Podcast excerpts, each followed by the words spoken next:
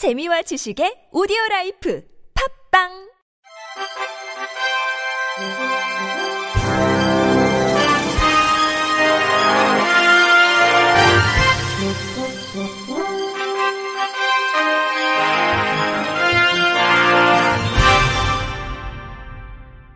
청취자 여러분 안녕하십니까? 10월 둘째 주 주간 KBIC 뉴스입니다.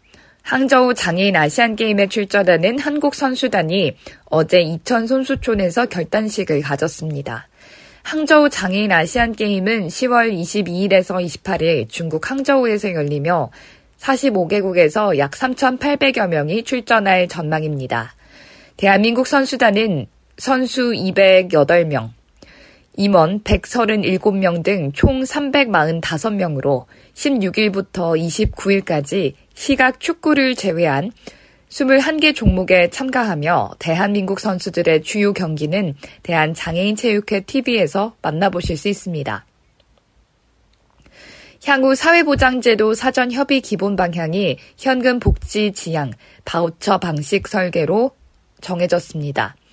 심의 의결된 사회보장제도 사전 협의 기본 방향을 사회적 약자 중심으로 지원하되 경쟁적으로 현금 복지는 지향하고 정책 대상에게 꼭 필요한 서비스 또는 용처를 정한 바우처 방식 설계 방식이 우선 고려되고 있습니다.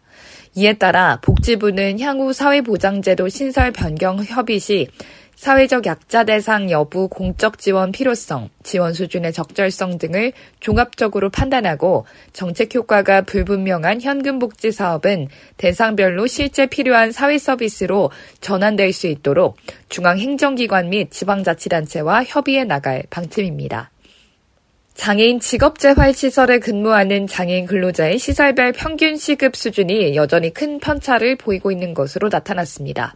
국민의힘 서정숙 의원이 보건복지부로부터 제출받은 자료에 따르면 2023년 6월 말 기준 전국 756개 장애인 직업재활시설의 평균 시급 상위 100개 시설 및 하위 100개 시설의 시급 편차가 약 7배에 달하는 것으로 확인됐습니다. 또 전체 시설 중 49%가 2023년 최저시급인 9,620원의 절반에도 못 미치는 수준의 평균 시급을 지급하고 있었으며 13개 시설은 1,000원 미만의 시급을 지급하고 있는 것으로 나타났습니다. 서정숙 의원은 중증 장애인에게 근로기회를 제공하고 있는 장애인 직업재활시설의 특성상 최저시급을 적용하는 것이 현실적으로 어렵다는 점은 인정하되 과도하게 낮은 시급을 지급하는 것은 문제가 있다며 개선 필요성을 강조했습니다. 서 의원은 또 각 시설이 자발적으로 시급 수준을 개선할 수 있도록 보건복지부가 시설 기능 보강 사업에서 최저 시급 기준을 정해서 가점 요인으로 반영하거나 시설 평가에서 일정 수준 이하의 시급은 해당 지표에서 최하점으로 처리하는 등 최저 시급 격차를 개선할 수 있는 유인책을 마련하고 지속적으로 평균 시급 수준 개선을 위해 노력할 필요가 있다고 정부의 대안 마련을 촉구했습니다.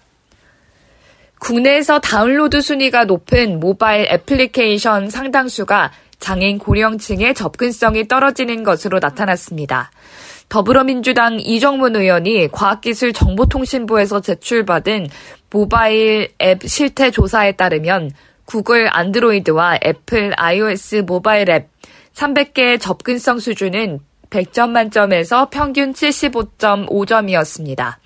이번 조사에서 핀테크 앱 페이코가 55.4점으로 가장 낮은 점수를 받았고, 이어 명품 쇼핑 앱 발란, 헬스뷰티 앱 올리브영, 가상 통화 거래 앱 빗썸, 부동산 앱 다방 순으로 점수가 낮았습니다. 반면 계정 도용 방지 앱인 구글 OTP는 다방면에서 접근성이 뛰어난 것으로 평가돼 100점 만점을 받았으며 넷플릭스, 유튜브 뮤직, QR and 바코드 스캐너, 영상회의 앱 줌, 클라우드 미팅도 상위 5 안에 들었습니다.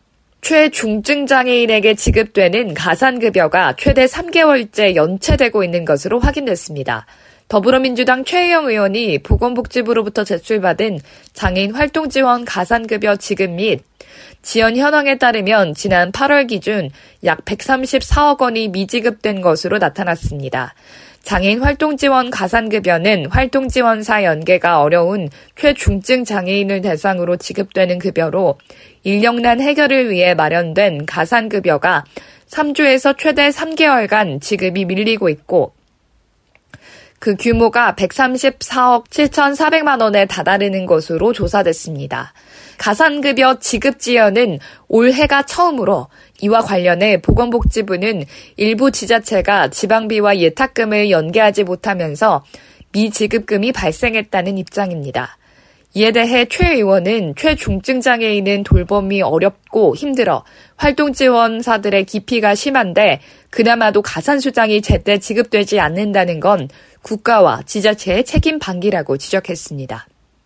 한국농아인협회가 지난 목요일 무너진 농교육 정상화를 위한 국회의원 252명 지역 사무실 앞 동시 릴레이 1인 시위에 들어갔습니다.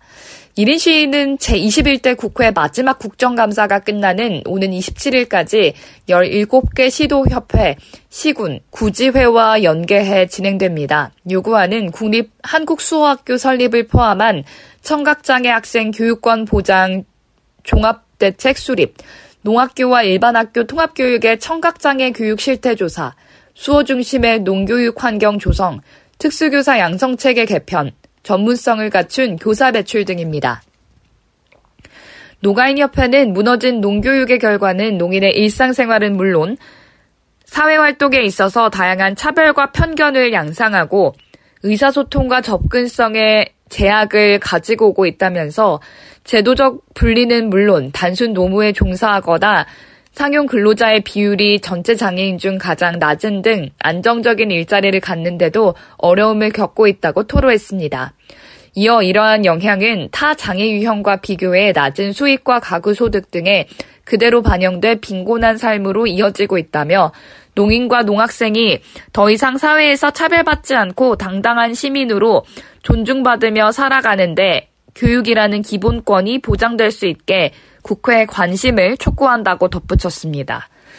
전국에 있는 실내 스포츠 체육관 중 대다수가 장애인을 위한 편의시설이 부족한 것으로 나타났습니다. 한국소비자원이 전국 프로농구 경기장 16곳과 프로 배구 경기장 11곳을 조사한 결과 휠체어 사용자를 위한 편의시설 규정을 모두 충족한 경기장은 한 곳밖에 없었고 매표소 또한 설치 규정을 충족한 곳이 한 곳도 없었습니다. 일부 체육관에는 거동이 불편한 장애인의 이동을 돕기 위한 손잡이도 없었고 계단이나 경사로에 제대로 된 점자 표지판을 부착한 곳도 절반에 그쳤습니다. 소비자원은 체육관의 관리 주체에는 장애인 편의시설의 개선을 권고하고 관계 부처에는 실내 스포츠 체육관 내 장애인 편의시설에 대한 관리 감독 강화를 요청했습니다. 이상으로 10월 둘째 주 주간 KBRC 뉴스를 마칩니다. 지금까지 제작의 이창훈, 진행의 유정진이었습니다. 고맙습니다. KBRC.